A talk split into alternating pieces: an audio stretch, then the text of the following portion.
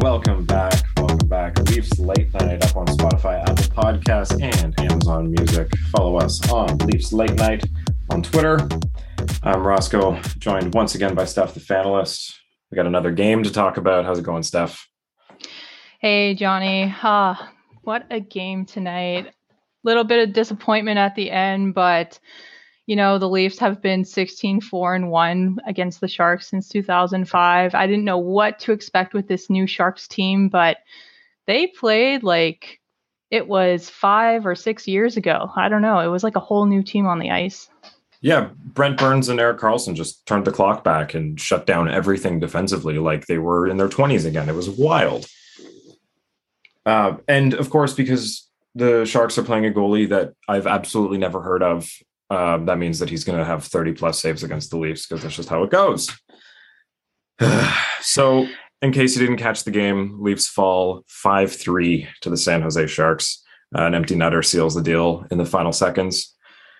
Um, lots to talk about with this game. The Sharks were coming off of three games in four days. They played last night in Ottawa. They should have been I'm sorry, but not that hard of a game for this Leaf team. They've been at the bottom of everybody's preseason picks for um, the Western Conference, and it's, I mean, they've come out swinging. They're undefeated now, and they're the first team to beat all Canadian teams in their first four games. So, yeah, seriously, no one picked the Sharks to have eight points at this part of the season. The Sharks remain undefeated, even on the penalty kill. They have not let one power play goal in mind blowing, let me tell you. But this roster now has seven rookies in the lineup. We have a seventh overall pick playing, Jonathan Dahlén playing on the first line with um, Meier and Couture in the first power play. Oh my God. It was interesting to watch, that's for sure.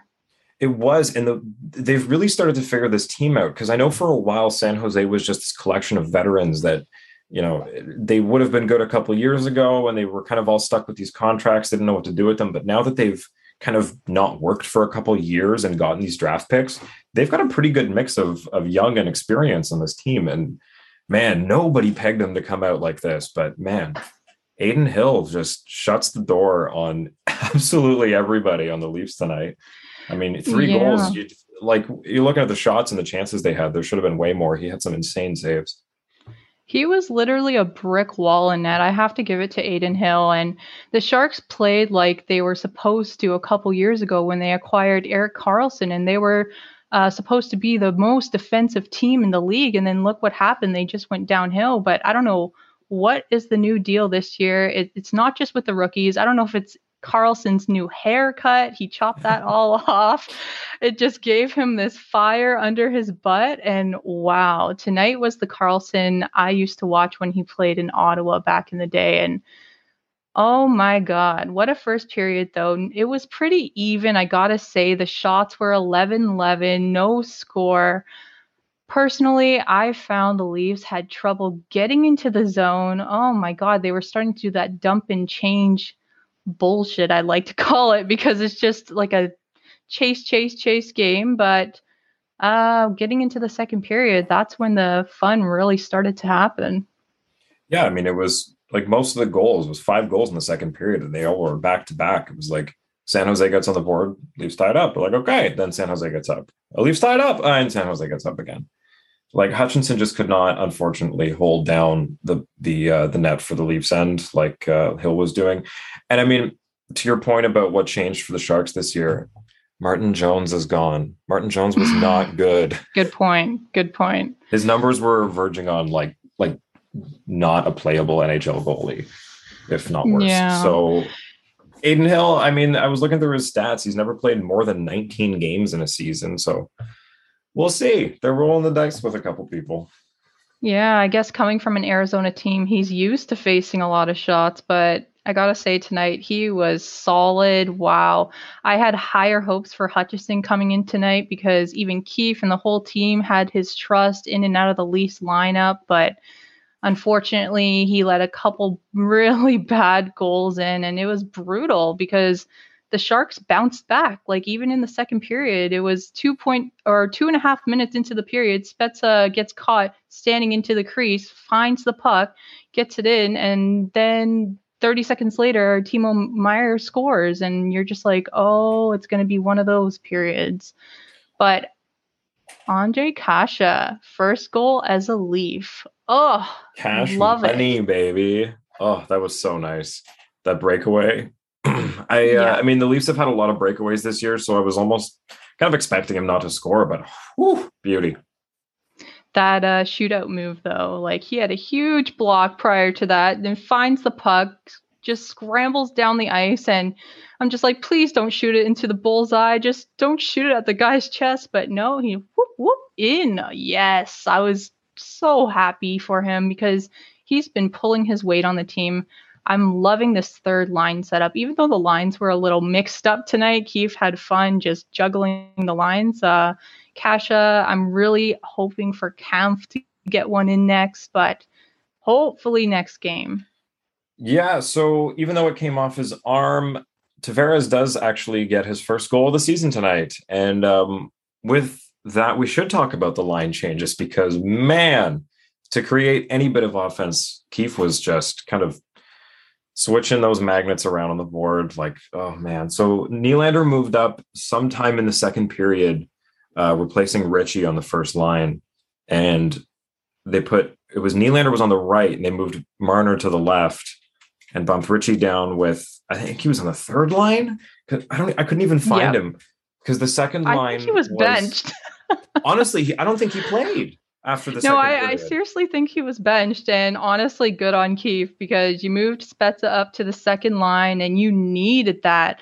Like we've been talking since the first uh, couple episodes here about the Leafs pulling up their socks in the third and just not in time, but our death scored, which was great, and going into the, the third period, you you got to applaud the death on the team, but then you want those big guns to show up. We just needed somebody to do something. Yeah, it's like the only thing separating the Leafs from having uh you know the same losing record that some other teams have right now that can't score is that their depth is scoring. If if Spezza and company weren't picking up these extra goals, we'd be sitting with a very very low scoring Leafs team because still even with one from Tavares, this first line and you know the top four beside I'll I'll leave Nylander out. He's been decent. But they can't score. What's going on? Yeah, I don't know what's going on either. Like too fancy of plays. Matthew bad give. Matthews had a hu- bad giveaway. Oh my God, to Erik Karlsson, which led to the goal Yeah. by him on the blue line, and then the offside call because JT was one step up on the play, but Matthews got a little fancy again, and Yeah, one too many moves. one too And- many moves. There, I don't know if you've noticed, but the Leafs had a power play. I'm sure you did. Um, the first line could not get into the zone, and then power play two comes out, and they held the zone for the next minute and 20 seconds with I think Yeah. 10 shots. Like Spezza was just firing one after another, and they were all over it. Engvall was scooping up everything. Nylander was scooping them up, sending them back over to him. Like that, that second power play line again, which is like the depth shouldn't be picking up this much slack. Spezza is not paid nine million dollars like he used to be. He's ma- yeah. he's making seven fifty k, guys. He's not your captain. I don't oh care Oh if my he brings the leadership. Like, man, he should not be. I, I'm thankful as hell that he scores, but God, he should not be the one scoring every night. I have Matthews right on my about that fantasy team, and he's ranked. he's like 400th. What is happening? Hey, even Muzzin got an assist tonight, and Matthews and Marner did not. So good on you for picking up Muzzin, but damn, like that, Matthews you're right about that. two. Ah, just for giving me those uh, MacKinnon vibes from the other night being minus five or six.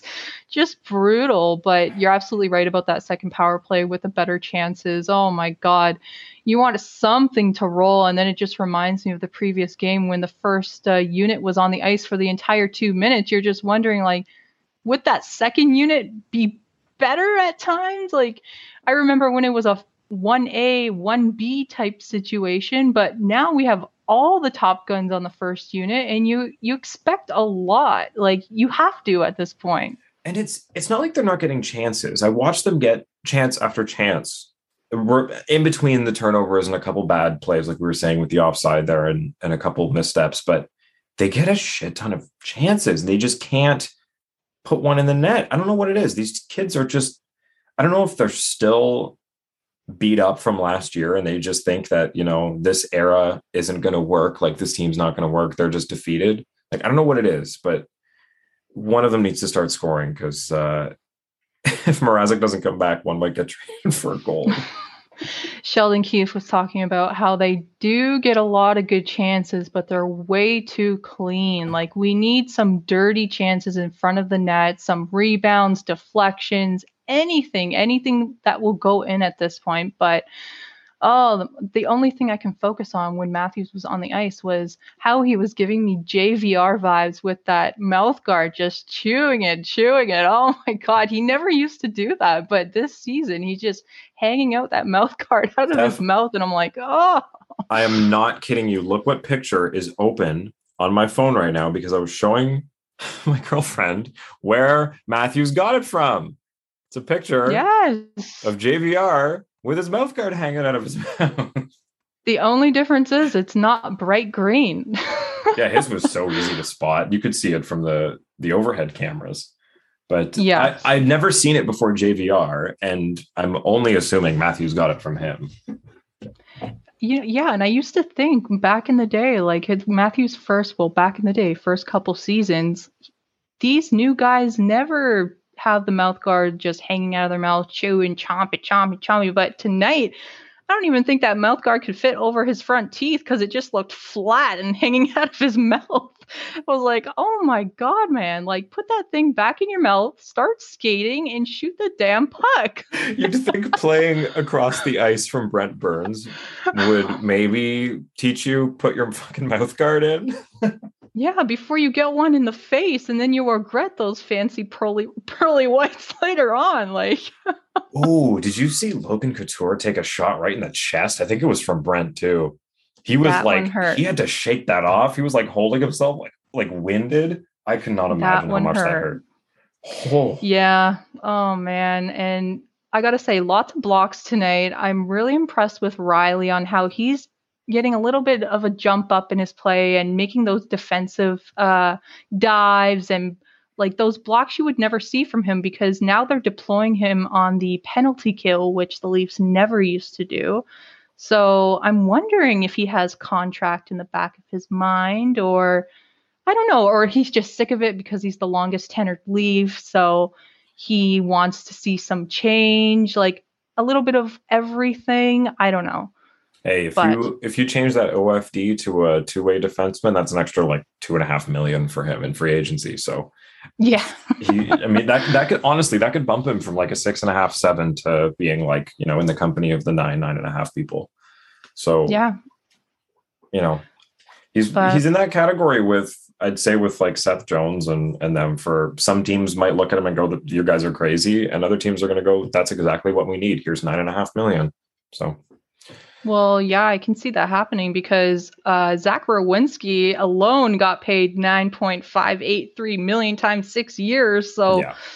like, yeah. if Werenski can get a contract like that, Rielly's laughing no matter what team he gets uh, picked up by, or if the Leafs re sign him if they can. Who knows? That's a while from now. But yeah, but no, you're right. A lot of good blocks. Rielly had that pickpocket on, uh, I think it was on Meier on his breakaway there with the, or almost breakaway on the the empty net. I don't know why he didn't shoot, but um, Rielly yeah. pickpocketed him there. And yeah, there were a couple times where he was like sliding in to uh, to block people from taking shots and things, and just really committing in ways I've not seen Rielly commit his you know whole body to uh, to playing defense before. That's what I mean, right? like you never see these things from Rielly, but. uh no, good on him. Like he plays with a solid defensive core. You have TJ Brodie right beside him, Justin Holl, uh, Jake Muzzin. So he has to stand out if he's going to be the number one defenseman on the team. Now, Muzzin and Holl were a little rough tonight. I'm not gonna yeah. lie. There was like the bad um who was it who took the the there was a penalty near the end and um, it was uh, Holl. Yeah, Holl got check. the cross check at the end there. Yeah, and they were both kind of just falling and you know committing to a hit and then landing on the guy, and then you both take a while to get it. Just like kind of sloppy play from them, and just yeah. I don't know. I was expecting because you you shouldn't be when you're against a team like the Sharks. Yes, they're extremely defensive. They shouldn't have five goals. Like I don't care if Hutchinson's yeah. playing in net. He's still like bad goals aside. I mean, he's still got a what has been proven as a, de- a pretty decent defensive core in front of him. So five goals is unacceptable.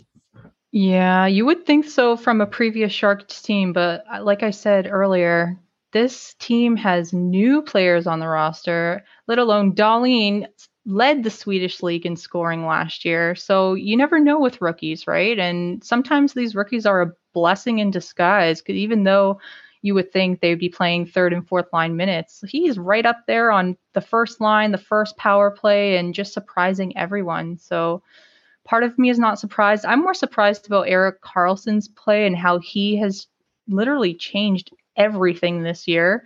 But uh, good on him. He needs to earn that money, even though he's signed. But we've talked a lot about him before with the 14.5 mil this year. Oh yeah. my god! And I mean, he he doesn't want to be known as the guy who's the most overpaid in the league and he didn't want to mm-hmm. be around for the rebuild. He made that clear. So if these guys are proving that you know they're they've got the speed and talent to go now they're going to go now and he's going to like you saw him they were up 4-3 and 2 minutes left. Karlsson's still up in with the play in the offensive zone. Like he's not playing safe just cuz they're ahead. He's playing like Erik Karlsson yeah. Yeah but that power play though uh, just brutal. I just thinking to myself, why can't the Leafs get set up? Like it's just bothering me, and that's why I'm talking about it again. It bothers me so much because there's just so much money on the line, and we have to think about the contract, right? Because of these huge numbers. But damn, and it wasn't even like they were relying on Matthews the entire time. It was like the Sharks were just so defensively good and it was surprising but and it just made you more frustrated and yeah, uh, they just collapse in front of the net. They bunch up. It's really hard to get in front of the net with these guys. I mean, JT's good at it. He was able to push through, but I mean, Bunting was not the same kind of net front force that he's been the last couple of games. Like the the Sharks proved that they can really lock down their net front. It doesn't matter who's in net for them. Mm-hmm. Now they have Reimer and Hill as a goalie tandem. Good old Reimer. Remember those days? He yeah, was a he, fan favorite. He uh, beat his always favorite to beat Sens last night. Yeah. I, uh, being in Ottawa, I get um, the I listen to their TSN Ottawa radio uh, morning show. Shout out, guys. And uh, yeah, they were mentioning, oh, our favorite, uh, our favorite goalie to play against James Reimer beat us again. I'm like, ha, nice. I love that he's a yeah. legend in Ottawa. I'm happy for him. I'm happy happy that things are working out for him because I remember when he was the guy to be in Toronto, and then how many goalies have we been through since he has left us? So oh, happy for old, him and the old Bernier Reimer tale. Oh yes. so oh man. Speaking of teams coming out of the gates and surprising, um, I just want to talk about the standings real quick because this is, I mean, it it is a little early. Some teams have only played two games, but the Leafs have played five. So I think it's it's at a point where you can kind of uh, really early, but I want to talk about it. Panthers, Sabres, Red Wings are the top three in the Atlantic Division right now. Red Wings tied with the Leafs at three, but the Sabres are still holding on to second place behind the Panthers, with the Red Wings, who are also supposed to be at the bottom. The bottom three in the Atlantic Lightning, Bruins, Canadiens. Pardon what? me.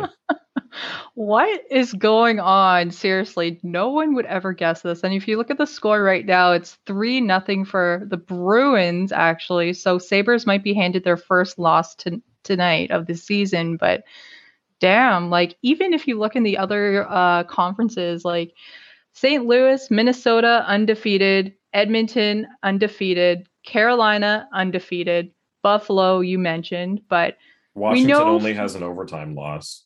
Yeah. Florida is an elite team. We know Carolina can be an elite team, so it's kind of expected. Like Florida averages about 5 goals a game, but I think the real talk is about Buffalo and Detroit. yeah, Buffalo would... and Detroit in the East are just like destroying everybody's betting odds every night. Like people are must be losing tons of money on these guys because everyone has written off the Sabres sans Jack Eichel as like whatever, nothing's going to happen here. They're they're essentially just a, a write off. They're tanking.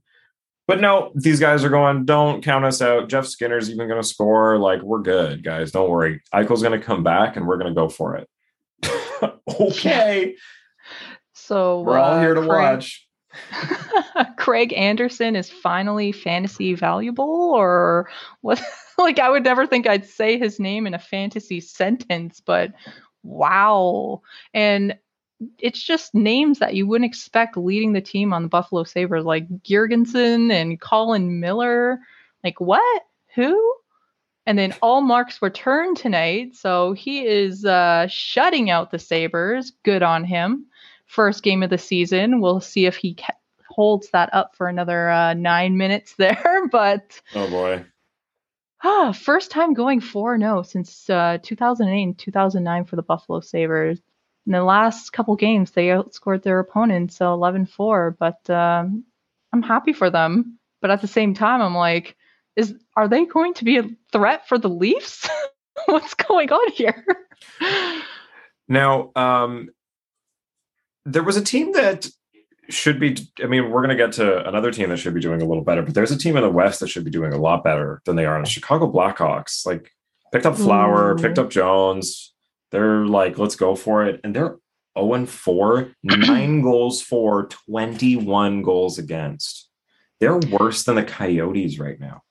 Yeah, everyone thought the Chicago Blackhawks were going to turn it around. Even myself, and picking up uh, Jones and DeBrincat on my fantasy team, thinking that's going to be an awesome stack. And then I thought, oh, my last sneaky pick of the draft, I'm going to pick up Jonathan Toews. He returns from his uh, chronic immune response syndrome disease, and he's supposed to be on fire. He's the captain. He plays on the first power play on the second line with Kubalik, and no, since I picked him up, he's been minus six to start and no points. So that was the easiest drop of the season for me so far. But damn, I know uh, there's an Yahoo article out right now saying that people should hold him, but uh, he's on the wire in every one of my leagues. And I don't know. It's just mind boggling that Coach Jeremy uh, Colliton is splitting up DeBrincat and Kane to even out the scoring.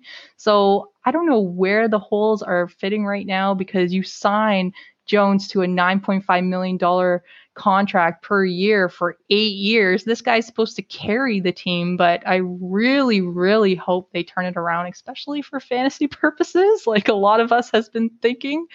But uh, yeah, it's. I, I hope they turn it around for the players. I don't hope they turn it around for management. yeah. there's there's way too much ongoing behind the scenes with that team, and uh, part of that, and with the Coy- it's funny them, the Coyotes, and the Canadiens, who all had bad PR in the same world, are all winless. Chi- Chicago's super lucky too, you know, for getting the Rating Vezina Trophy winner Marc Andre Fleury for nothing. Literally nothing. Nothing. Which like I what a didn't think was slap in the face. Oh my god, what a slap in the face. Like is he thinking now I should have just retired? Honestly, uh, it's tough because I mean, retiring, he's just leaving money on the table. It's not like he doesn't have any good years left. I don't think he was counting on this. I mean, obviously, nobody was counting on Chicago with having a bad start like this, but ah, shit, I don't know. At just this point, you might be thinking it. It's disrespectful to, to Fleury. It really is. He's been disrespected time and time again. And even when he found out about the trade, he didn't even know until it, I think he looked on Twitter. Yeah. oh Him my and Lehner god. just had such a rough time in uh, in Vegas. Yeah, and Lehner is still having a rough time. Like he's one and two to start the season with a 3.41 uh, goals Ooh. against average. Ooh, Ooh. 0.909 save percentage. What is going on? I know the top line is injured, and then they got Dadonov mo- moved up and all that good stuff. But ooh, this is why I did not draft these goalies this year because there's so much uncertainty with uh, these high valued goaltenders. Even Kuemper, you were saying before that Kuemper has just been horrible for you. Yeah, um, I'm sitting uh, right now with him at a. Da, da, da, da. He is ranked 697th. He has let in two goals, four goals, and five goals. With uh, he's running like an eight something save percentage. Yeah, that's the same with Collar and Hellebuyck. Like he people use their top 30 pick in the draft to get Connor Hellebuyck, and he is running at a .890 save percentage right now through four games. So these top tier goalies, I don't know what's going on in the fantasy world and the league in general, but people are getting screwed through their first first couple weeks, that's for sure. No kidding. Um, I want to play a fun game uh, real quick here. It's called uh, I was watching Arizona and Edmonton last night, and guess who Arizona's goalie is? You know what? I couldn't even tell you right now. Just take a stab at it. oh my who god! Who plays net for the Coyotes? Oh, I'm blanking like hardcore. This is bad. Give it to it's, me. Uh, Nino Dimitrikov. Okay, yeah, that's exactly why I did not know. Another Russian name that I cannot retain. The funny thing is, it's not. It's Karel Vejmelka. because that's how random of a name it is. I can pull a random Czech sounding name or Russian name in a thin air. And that is how random their goalie is. So he is a 25, 25 year old. He was selected in the fifth round in 2015 by Nashville. he has never played an NHL game before oh this God. year. Like, if that doesn't say we want, uh, what's his name? Shane Wright? I don't know what does. He's played three games. He's got a 908 save percentage and a 282 goals against. So, wow no, I literally couldn't tell you because I knew that Hill was gone, Kuemper was gone, and I know that uh, Sh- uh, Shane, the ghost, took over the blue line, leaving uh, Chychrun a little uncertain this year. But uh, yeah, I don't know where the Arizona Arizona Coyotes are at. It's it's, uh, uh, it's Phil Kessel, and that's it. That's what I watched last night. Was Phil Kessel? Andrew Ladd. Oh, oh yeah, Andrew Ladd's there too. Man, what yeah. a graveyard. Remember just, him? yeah, just like we don't need this contract. Send it to Arizona. But don't go oh, away. But guys, but guys, Austin's gonna sign there at the end of his five years. Yeah. Clayton Keller. Okay. Remember him? oh man. But Ugh. who knows? They could Sabres be like scored. the Habs. Sabres scored. I saw that. Yeah, who scored? Olofsson, Golofsson, of course. Olofsson, like yes. that. So um, around the league, we would update on other scores, but all the other games are uh, are ongoing because for some reason the Leaf game started at six p.m. It when, screwed me up. And what three p.m. in San Jose? What? The, who was this yeah. for? Is this something? It with, totally like, screwed me up. I, I, this has to be. I mean, is there football on Friday? Does ESPN like skirting around some football schedule for this. Like, I don't yeah. understand why this game was on at six. And it was every break in the game, it was like, oh, you're probably just getting, you know, you're eating dinner, or you know, if you're in San Jose, just getting home from work. Like everyone was just ragging on, like, why is this game on so early? Everyone only, was confused. not only was it on early, I'm in Ottawa. I subscribe through my television provider to Bell Sportsnet or Rogers Sportsnet and Bell TSN. The game was blacked out in Ottawa. The Sens are not even playing tonight. I don't understand this blackout thing, like regional blackouts. Like I can't watch the game. So you know what? I'm not afraid to admit I had to find it somewhere else, even though I pay for this service. You want me to put out content about your team? I have to watch the game. It's brutal, especially when you're paying for a service. Why do we have to pay like all this money not even to get all the games. Like what the hell? It's it's so frustrating because when i had an nhl package it was the same sort of bowl and you want to flick back and forth between the games and you can and you just feel helpless and you don't want to be like those other people who stream and do all the illegal things but what are you supposed to do? yeah, you're not leaving me with much of an option. Like I'm originally from the Toronto area, and I remember trying to flip around to like, oh, Ottawa's playing Edmonton. Let's watch. Oh, I can't watch this game. Why? That's weird. Or like Minnesota and Arizona, I can't watch. That's weird. But now that I'm in a different market trying to watch Leaf games, it's so silly. Like I've never realized how restrictive that is to try and build a fan base outside of your own city. And like, I'm sorry, you kind of have to leave that open. You can't just expect like tickets to be the only thing. Like people come from out of town to go. Like, oh, it's so silly. Speaking of tickets, I got an email saying that the Leafs are selling half uh, home season tickets for a certain price, starting at around $1,800, which they have not done in years and years and years and years. Because the season tickets, there's a 10 plus wait a year wait list to even get that. But now randomly they're selling half a season's home tickets at one price per Weird. seat. So I was thinking to myself, like, it's 18 games, $1,800, so about $100 a ticket, which isn't bad, but you're probably at the very, very, very top and you need your binoculars to look down and see the game. But in the 100 section, I can't even imagine the price, but I'm wondering what happened there. Are they just desperate to fill seats or I it's, don't know. I think it's less um about that and more about trying to sell guaranteed seats like i think they want to be able to look at the future ticket revenue a little better and that's been really hard with covid over the last 2 years to get an idea of and now that mm-hmm. people are allowed back in, I think there's been some hesitation to fill the place. Like I know they've been saying there's a couple thousand seats empty in all the stadiums that uh, in Canada that have allowed full um, full capacity. So I think a lot of it is like they're trying to like give people an easier route back in and get an idea looking to forward to the rest of the season, like what their attendance is looking like, because their numbers for the last two years are unusable, right?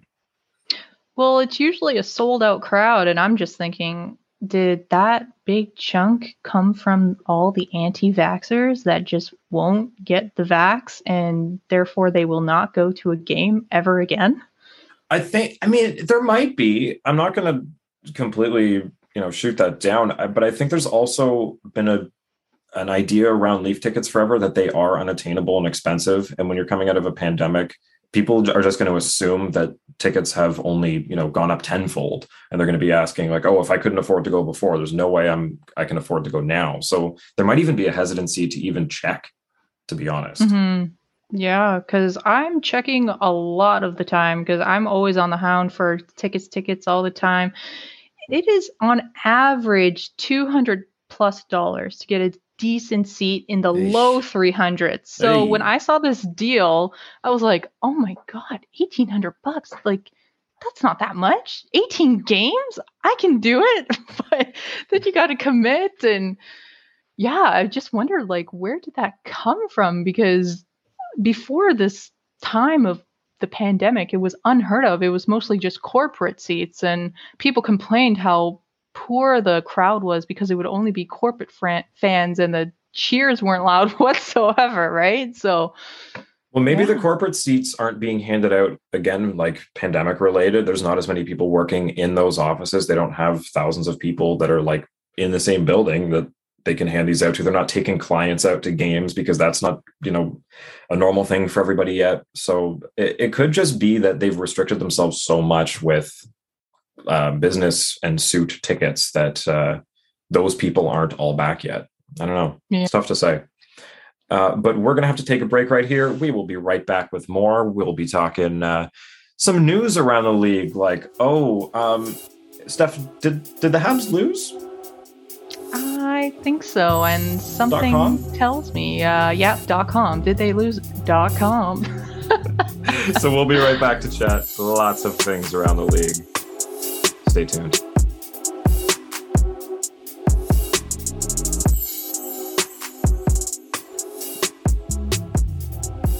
All right, welcome back. Welcome back. So uh, we have some score updates. The Bruins finished off the Sabres 4 1. So that's the end of that one. And uh, we got about 11 minutes left in the Raptors game. They are just handing it to the Boston Celtics. Current score is 87-68. So hopefully they can keep that lead up and finish it Nice. off for a win. Their first one of the season. Go Raps. Nice. Yeah. Taylor Hall with the empty net goal to seal the deal against the Sabres. I was wondering But- about that. Yeah, uh, Ullmark with a big win against his old team, first start of the year for Boston. So Oh, I didn't realize Ullmark was playing. That's fun. yeah, Now, speaking of playing your old team and winning, um, last night, in case you missed it, there was a large return to Montreal with uh, Jesperi Kotkaniemi, uh, Sebastian Aho, and the Carolina Hurricanes rolling into town. Um, what a great I- night to own I- Sebastian Aho. Let me tell you.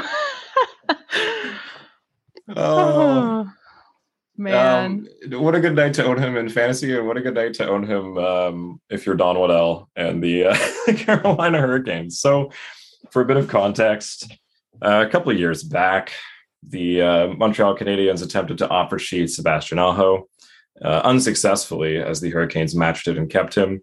And then, as a big, uh, as they've kept the story that this is not for revenge, but 100% for revenge, uh, revenge. Don Waddell and the Carolina Hurricanes offer sheet Jesperi Kotkaniemi in the offseason from Montreal, uh, stealing him for, what was it, 6.1 or 6.5? 6.1. 6.1 as they were chanting uh, from the stands every time he touched the puck. Um, and poetic justice served uh, the Montreal Canadiens, and uh, Jesperi Kotkaniemi scores his first goal of the season in Montreal, despite raining boos and fuck yous and 6.1s. Holy Do we feel bad for the Habs at this point? Like, no.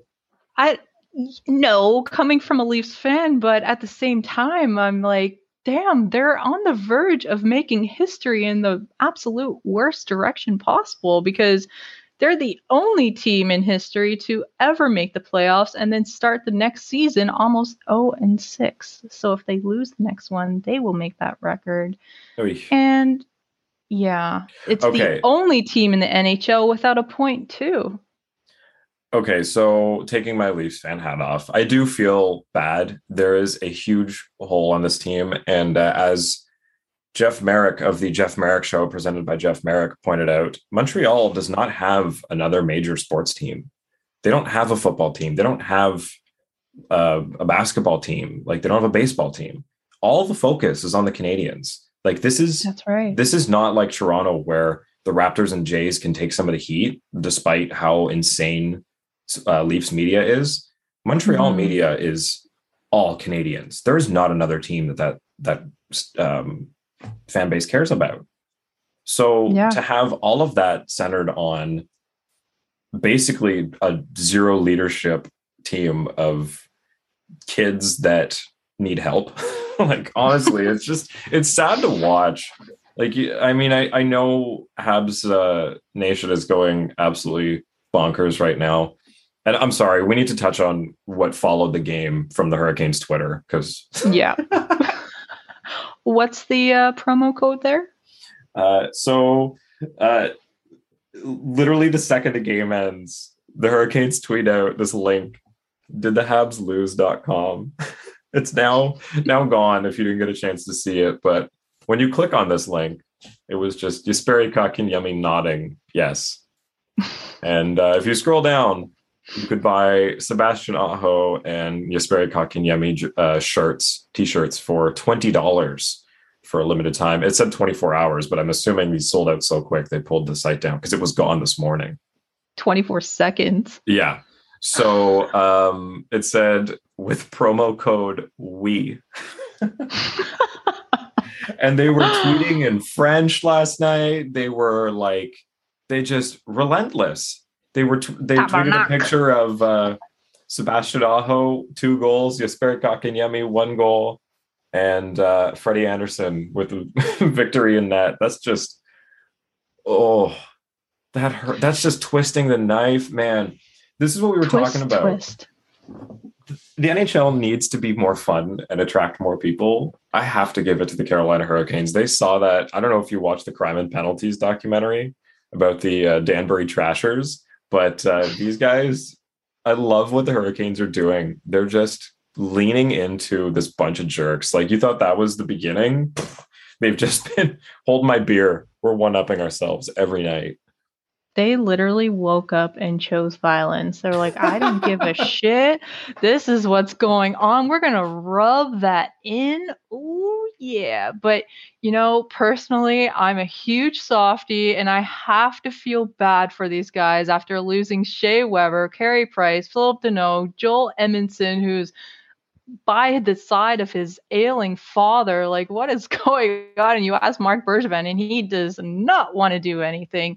He thinks the answer is right in front of them, and the team has to do something about it.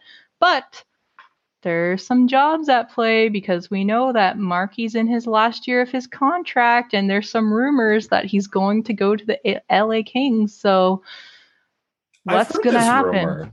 He's going to yeah. go uh, rejoin Monsieur Danault. Yeah. And you know, the frustration is painted on everyone's faces. Like uh, Gallagher last night broke a stick in the hall. You see Caufield's face, that little baby face, so innocent. Aww. You're just like, he's not used to this lifestyle. He's used to being an elite player on these junior teams, you know? And he came off his college team into the playoffs. yeah. He's literally never little... lost he's never lost and he has he probably has small man syndrome you know because he's so little and now he's just having a fit hey but martin st louis and ty domi were and kyle wellwood you know there were a, there's a lot of and johnny gaudreau lots of good little oh, guys yes. They're all Definitely. fast and they're all if you ever play an nhl game you can skate circles around people with them they are the cheat well, I remember episode one. I think uh, you called it 30 goals from Caufield uh, this year, Johnny. and right away, I doubted you. You know, I this gut pit feeling in my stomach and my brain was just like, no, no, no, this yeah. is not happening. And look what's happening now. I know that's still early. It's still early. Don't get me wrong, but in five games, the top line has combined for one point. Okay. The leader seems to be Petry, but he's like, eh, am I in it? Am I not? Like he's looking around like guys, like same thing Spezza's doing. Like I'm not like I, I like that I'm playing well, but I shouldn't be the only one playing well. Yeah. And fantasy owners are really kicking themselves in the butt because they drafted Suzuki thinking he's going to pop off and maybe stacked him with Caufield. But people need to remember these two players have no- never played a full NHL season in their life. So, how do you mm. expect them to carry the team? If anything, you should be looking at the likes of Christian Dvorak or Josh Anderson, but poor guy Dvorak, he's new to the Habs and he's coming from a unsuccessful Arizona team. He thinks he's going to have the time is time of his life in Montreal after they went to the Stanley Cup final. But meanwhile, Dvorak's the blitz and brought the bad karma with him. Yeah, I don't know what happened there, but I'm telling you, Suzuki and Caufield cannot carry this team. And Caufield. It's not fair to ask them to. No, it's They're not. like 21. Uh. I don't know what Marc Bergevin is thinking, honestly, because he does not want to make any moves. It's clear, and he doesn't want to talk about it. But the pressure is on, and people are pissed. And like you said, there's no other fans in Montreal. The rest of Canada hates Montreal. It's so, getting to the like Geoff Molson's going to step in at some point, and like I know Bergevin saying, you know, the answer is within, and uh I don't I don't know if that's as much his decision as he thinks it is. You're a Canadian GM. The owners are pretty much GMs with you. Seriously, like they're already almost breaking league records in the worst way possible. How much further of a hole do you want to dig yourself in? So Brutal. I want to, as much as I love ripping on the Habs and and wallowing in their sorrows, um, my point was that the Canes are having fun with this, and it's nice to see. And I want to see more of that. And this is an awesome rivalry. It has nothing to do with where these teams are or history. It's we're starting a rivalry right now, and I think there needs to be more of those. Like I mean, between the Leafs and uh, um, Calgary with Muzzin flipping the puck into Tkachuk last year, and it just made the whole team implode. And this um, Rangers versus Tom Wilson thing, like these kinds of little, I mean, they're in the same division, but these kinds of rivalries are what they need to play into more. because it, it makes for good drama. And, Yeah, um, and it's fun to watch. It's fun it to is. follow. And social media is going to be your biggest market, and you want to do anything to attract more fans. So why not just hit up the Habs and shit on them even more? change your uh, bio to French and see how many followers you get. Uh, Yeah. But there have been other things. Um, I know we talked about this, how the league needs more, um, needs to do more to attract younger fans. And I was watching some of the videos that Sportsnet's been posting. They've been rounding up uh, players from the Leafs and from other Canadian teams. Uh, they had them do drawing their logos from memory, which was hilarious. I think it was like uh, Mitch and Matthews trying to do the old um the, the old one that's not like the easy one like on my hat here it's the one that has like all the little leaf things on it so pff, good luck um Yeah. He nurse straight up drew a pot leaf. yeah they both drew pot leaves uh nurse and um hyman i mean the oilers one granted is probably the easiest i do not envy the uh the winnipeg jets Sens. Or the, oh the sens well The Sens is pretty hard. It is, but to me as a Canadian, the hardest thing to draw is a maple leaf, and like that's why I can't draw the Leafs logo. But the Winnipeg Jets is a, a plane, which is hard to draw, and Yeah. with a leaf, and it's in something. So that's just uh, you got to fit everything in, and uh, it was I pretty really funny. I really liked watching that segment, honestly. Like the first reaction from the players when they're told what they have to do, they're just like, "Oh, art. This is They- not good." whenever I'm they finished- floored." They all said, ah, "That's all I got. That's all I got. Yeah, that's all I got." Tkachuk's like, "Oh, my jacket is tight. I can't do this. Let me take off Oh. my jacket." but I do Oh, like man. Dubois' little cute smiley face on the jet. That was oh, that nice. was so But funny. Marner, oh my god, you said it looked like a pot leaf. That just looked like a like an animal just fell off a roof and splatted on the ground. It was just like I'm like, what was- the fuck was that? It was so bad. I'm sorry, Mitch. That was awful. But uh, Like- the other one, did you see them calling out uh, each other? So they were asking them like, you know, who's who would you not trust to tape your stick, or who never calls you back? And that was pretty Yes. funny. I liked it. I love watching these kinds of things. And when they when they ask players around the league, like, what what's your favorite video game or rap name rappers or just normal people stuff, right? It just makes them more human and we can connect with them and something else to just follow. I personally I love watching that kind of stuff and like guessing their overall NHL 22 uh ratings. Yeah, that was cool. I think it's hard. uh, Like they've been okay at it. This was a good step. All these videos on Sportsnet have been good, but I think there's a, a line between cringy and entertaining that is hard to toe with things like this. Like I remember they used to do the Leafs interview Leafs; those were okay. Um, but I find that sometimes when it's very scripted and they're like someone else has written this for the players to do and read, it's like this, it just doesn't land. But these have been good, Yeah. like taking them out of their element and getting them to show off their personality and especially after what we saw from All or Nothing, like Mitch has personality. Let him let him talk. Yeah, and the best kinds of segments are those reactionary st- segments where you get like nothing scripted. It's just what do you think of this, or who do you think never answers their phone, or will show up in Justin Bieber's music video. That was like random. Totally a shot at Auston. I love that. Uh, who would you not want to sit beside on the plane? I'm like, I'm getting the feeling that Mitch talks a lot. Everyone's like, yeah, um, if you want to sleep, don't don't sit beside Mitch. Apparently, he doesn't shut the hell up, No. and JT just sleeps. Uh, so I want to move on to a little fun new segment. Um, as this show is still in its early stages, we're going to be premiering a lot of segments all the time. Uh, but this one is uh, a little cross promotion. Uh, shout out to our boy uh, at Darty Brodeur on Instagram and Twitter, who is a, uh hockey meme page. So we have this new segment we're going to call the Dartboard. Okay, you with me, Steph? I'm with you, and I'm ready. I'm a dart lover. I was so excited to hear about this segment, and oh, let's hear it. I'm. I'll give you whatever I got. So known for some greasy memes, Darty Brodeur has sent us some uh, some greasy takes. So the game here with the dartboard, we're going to throw a dart essentially for these takes. So we're going to see what they score. uh, whether it's like a one or a 10 or a bullseye, or if this take just completely misses the board.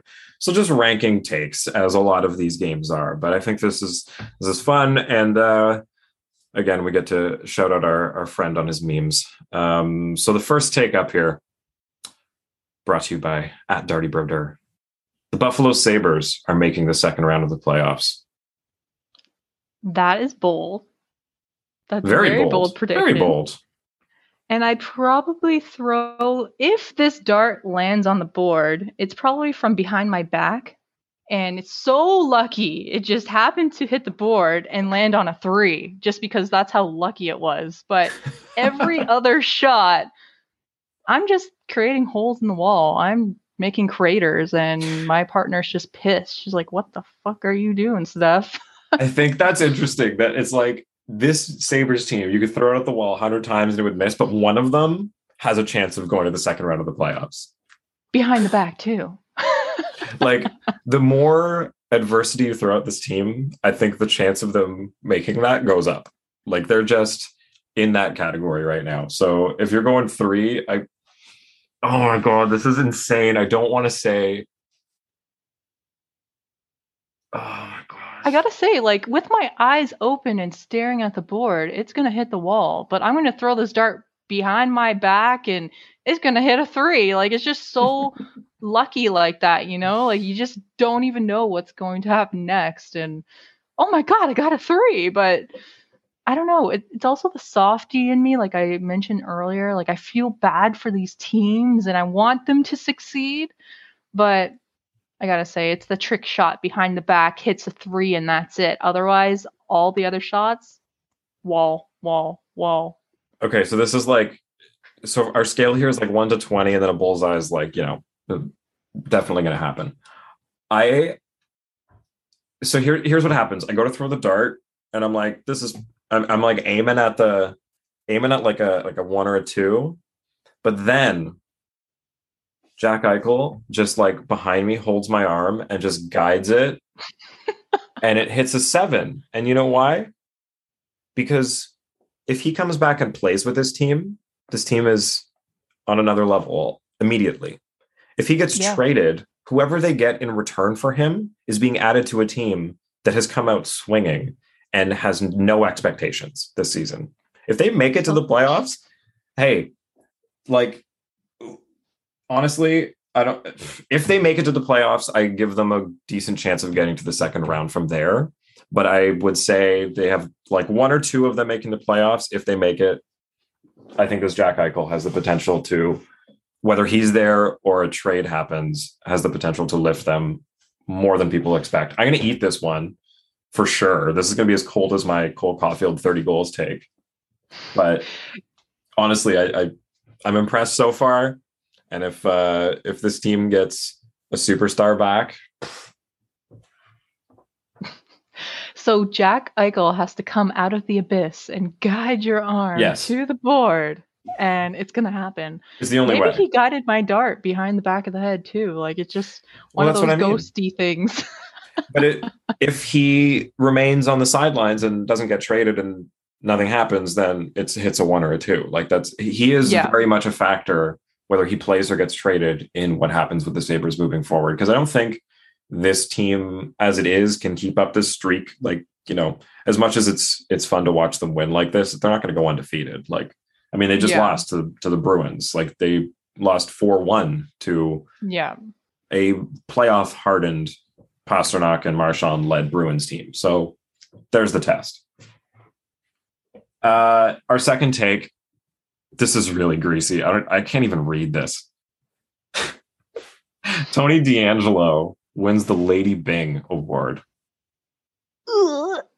So, for context, the Lady Byng is for sportsmanship and um, just being a, a good person on the ice. And you know, okay, I don't even this. This is like, uh, I don't put it past the NHL to just be like, oh, redemption story, and we're gonna give it to him as like a most improved kind of thing. And uh, I'm still Yeah. saying this is like somebody, you know, when people throw a dartboard and they like spin around with their eyes closed and everybody gets down. that this like this went across the bar and is like in a bottle somewhere. Just um, it's nowhere near the board. Like there's no way this can happen. I You it know, can't. You would think, but his current teammate, Jaccob Slavin, won it last year. He might just steal that right underneath the Oh. and just surprise everyone because, you know, DeAngelo wants to make a name of himself. He left a really bad impression on the NHL, and I'm surprised he's he's even playing this year. And good on him. And I'm glad he's succeeding because I definitely have him on a couple of my fantasy teams. But uh, of course you do. for me, yeah, of course I do. he's a late draft pick, okay, but uh, yeah, I got to go with the first start. I don't even know if it made it. I you guys feel so bad for me. I it takes 3 darts and I get like two the hard way because two out of 3 made the board and it was just like one one none. I don't know.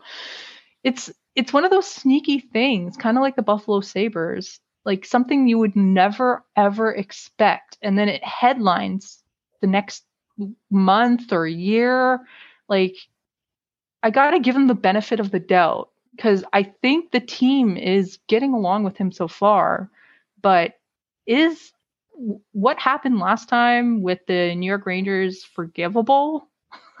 and For context, he tried to punt. He, he swung at his own goalie, right? Like he, he or no, he was ch- chirping his goalie after they lost, and their goalie punched him in the face. yeah, Yeah, he's like Ugh. he's just he's not been a pleasant person to play with. That's I mean that's one of many stories of DeAngelo. Uh, but yeah, you know, uh, have you ever seen Mike Tyson? There's a clip of him throwing darts at a dartboard with his eyes closed, and he hits like three or two bullseyes. It's like his first one goes like north, and then he hits like two bullseyes in a row with his eyes closed. Like that's what I feel like because the NHL is so unpredictable, but predictable in the way that they do some dumb shit like this by giving Yeah. it to him as like most improved. It's like Publici- publicity I'm- too. it's so back to my like yeah eyes closed and it goes across the bar but like there's also the chance eyes closed it just hits a bullseye because this fucking league does that Yeah. oh this is such a hard be, thing uh, I know. i, I read like this and i was like this is a joke this is hilarious but now i'm like you make a good point slavin won it if his whole Yeah. team is vouching for him like oh No, I can see that happening. You're shooting across a bar, it literally hits off seven pint glasses off someone's head and right in. It oh look at that Guinness World Guinness Book World Records uh prime shot right there. If he can never do it again, no, but uh it'll be recorded, it'll be talked about and it will top headlines. So I can see it happening.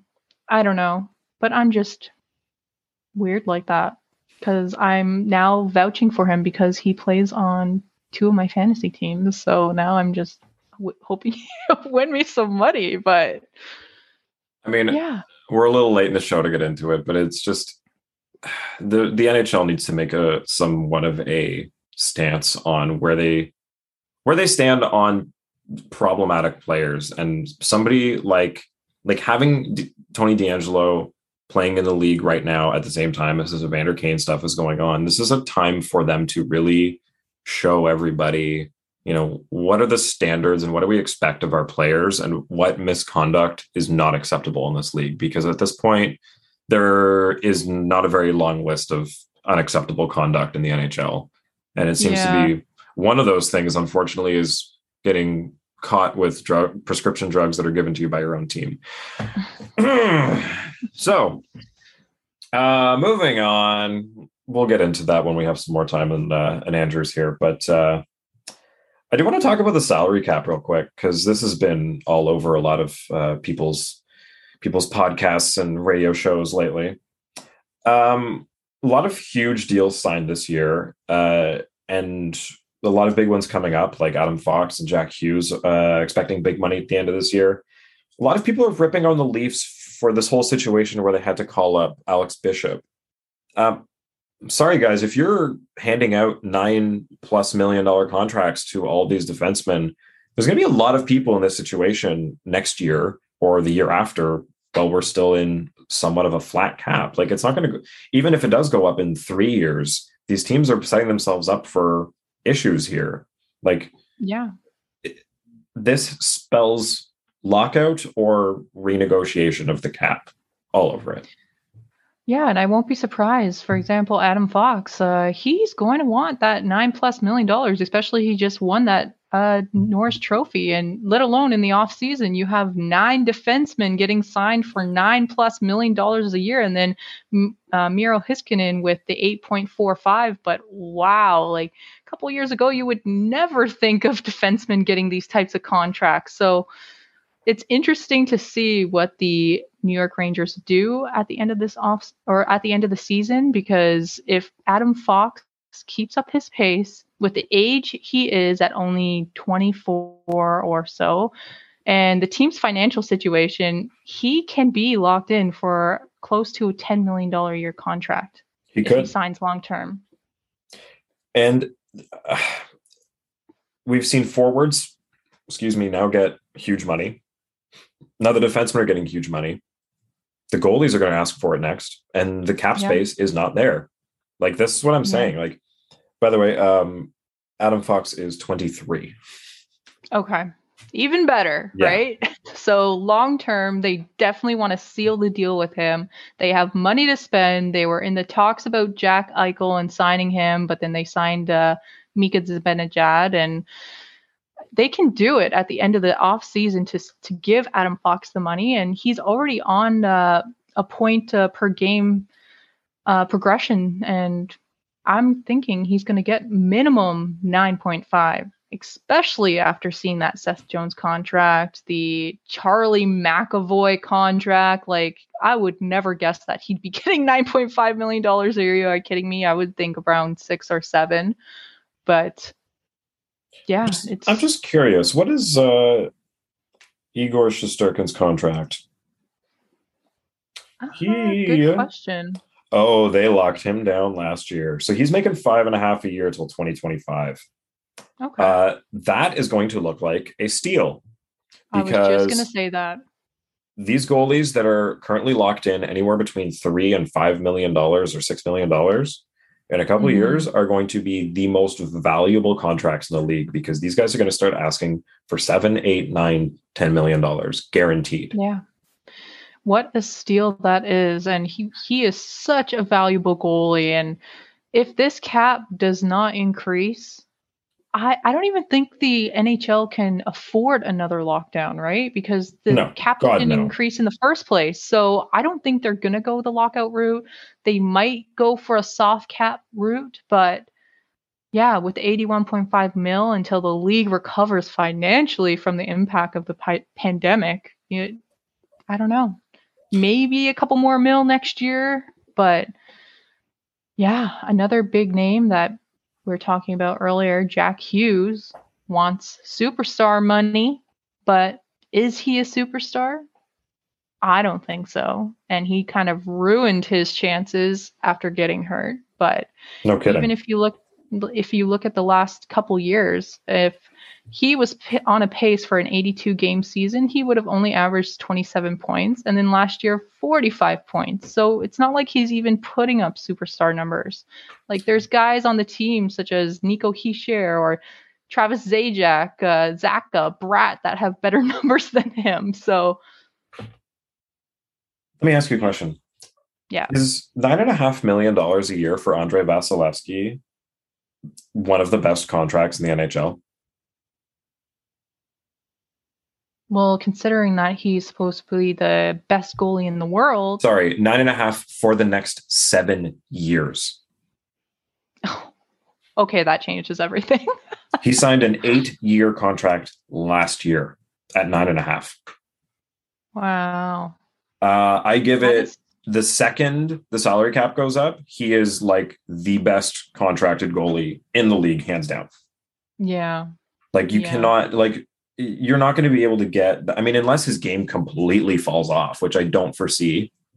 I mean, Mhm. these goalies tend to have longer uh, career. Look at Mike Smith. God, yeah uh, these goalies have long careers, and if you, man, Tampa just continues to just get the best contracts from everybody. It's not fair. I know. They're smart, and that's why they won the Cup two years in a row, right? They're just awesome all around. So instead of a lockout, and instead of people are talking things like soft cap and luxury tax and all these things, I I know you don't follow basketball. Uh, I'll actually shout out Raptors just won by 32 points over the Celtics. Whoa! Big first game uh, or first win of the season in their second game. Um, but there is a interesting rule in the NBA when it comes to free agents. So something that people complain about, um, I heard, I think it was Odog on Overdrive was talking about this.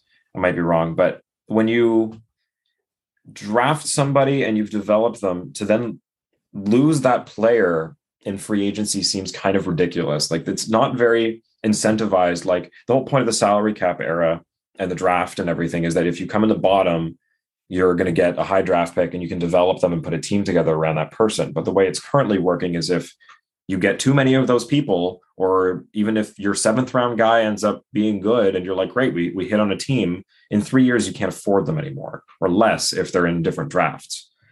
Yeah. So that takes me to the Larry Bird rule in the NBA, where if you have a player under contract for three years at least, and they were not waived in those three years, you can go over the salary cap to re sign that free agent. Oh, interesting. It's to incentivize not losing players that you have developed for your team that have come up through your system that you have invested time and money and, and games into. You're allowed to go over the salary cap to sign those players. Now, with the NBA, I think it comes with a, a luxury tax on top of that. But the idea is there that for a team like the Leafs, who in the last couple of years have lost anyone from the likes of, you know, Hyman to, uh, you know, like the list goes on. I don't need to get into this again, but those kinds of players, and like we're looking at right now with Rielly, would not be the same kind of story they are if the NHL had an option like this, where players that even if you drafted them, because I know the NBA shifts around a little more than the NHL does. If it's a player that you've drafted and you've gone through their rookie contract and they've gone to unrestricted free agency, you should be able to go that first UFA signing year, you should be able to go over the cap to re sign that person. Mm-hmm. I would wonder what NHL teams would look like today if we had that rule and how many players would be kept. Like, wow. And, and what is the max to go over the salary cap? well, that's the thing is a, an NHL roster is so much bigger that it would cause issues where you you know you'd have like fucking 10 12 guys that are all on these kinds of contracts um, mm-hmm. and you're all of a sudden 40 million 60 million over the cap but like there's a way that you can work a system like this in where a certain percentage you can go over if it's re-signing a player that you have drafted because it's it's ridiculous like the situation that the Leafs have put themselves in with Hyman and Rielly and in the past with oh my god JVR and Kadri and um pull it I, I can't even think of names right now I'm just so tired. But um it's just it's silly that it happens. It honestly is and you're going to see look, Edmonton ran into kind of the same thing. They, there was no way they were going to be able to keep all those people they drafted, and they started flipping all of them. And lucky for them, they got bad deals out of them, or else they wouldn't have been able to afford the guys they traded for either. So it's just going to be an endless cycle of teams sitting at the cap ceiling or the cap floor. Like it's, it's unsustainable. Yeah, I'm really interested to see how much this cap raises and when it does and the contracts that come with it because this off season alone just boggled my mind with the large defenseman contracts. Everyone's going to be wanting more money. Who knows how long they're going to wait out after training camp to start playing and pull a willie? Like, oh, it's just so up in the air. And it's it's tough. It's like the Leafs set the precedent almost with Matthews and Marner for paying, and like McDavid and like that era, they set the the precedent for paying for potential points and goals instead of proven. So, you know, yeah. they they know what they're going to do. And now it's almost like that's kind of happening with um the salary cap going up. They're paying like the the negotiations between agents and and the GMs have been like, well, we we know in in two or three years the cap is going to go up at least X amount. So that's what we're negotiating a six or seven year or eight year deal based on. So mm-hmm. it's tough because it's all hypotheticals and we don't know what's going to happen. I mean, the Leafs didn't know that they were going to sign all these double digit contracts and then get locked into a flat cap. Like that was all done with the anticipation of it going up as much as people want to rip on Dubas for shooting himself in the foot. Yeah, that's true. Anyway, we will move on to our uh, our final segment of the night, which is uh, revisiting last week's shootout picks and uh, going into tomorrow's. So last week, Steph, uh, you picked Matthews, Bunting, and Spezza. Hey, my boy Spezza scored Spezza. tonight.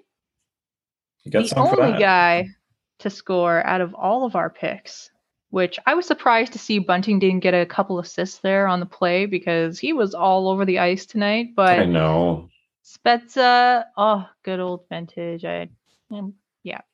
I mean, Andrew picked JT, but he's not here, so his goal doesn't count. Sorry, bud. Um, but I picked Bunting, Nylander, and Simmonds based on the performances the first couple of games, and they unfortunately did. Uh, they played well. I mean, they didn't play badly, but well, Simmonds set up that Spezza goal. He's the one who got the puck off the Sharks uh, defender there and set right. him right up for the big uh, Spezza goal. So that was awesome. And JT almost didn't get that goal. Luckily, it hit off his elbow. But uh, okay. yeah, and unfortunately, Jack Campbell did not play tonight, so we can't give him a win or a loss for Andrew's team.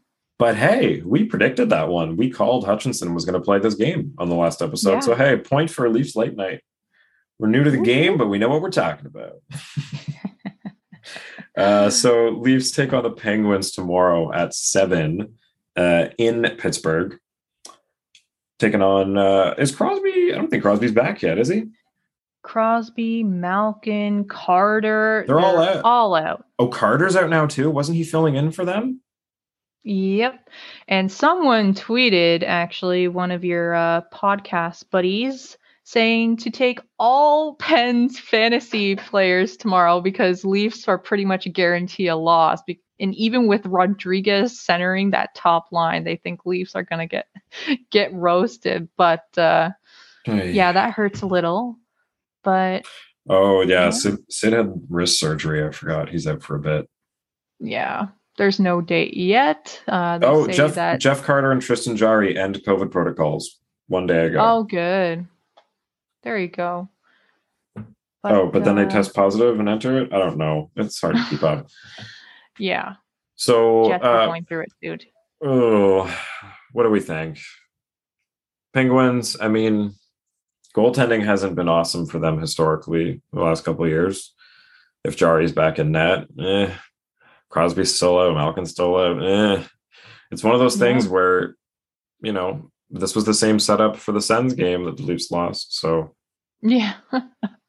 Anytime uh, everything is on paper in their favor, they'll find a way to get 40 shots and lose. Pretty much. It's so like who's I Pittsburgh's gotta... random backup goalie? yeah. DeSmith. yeah.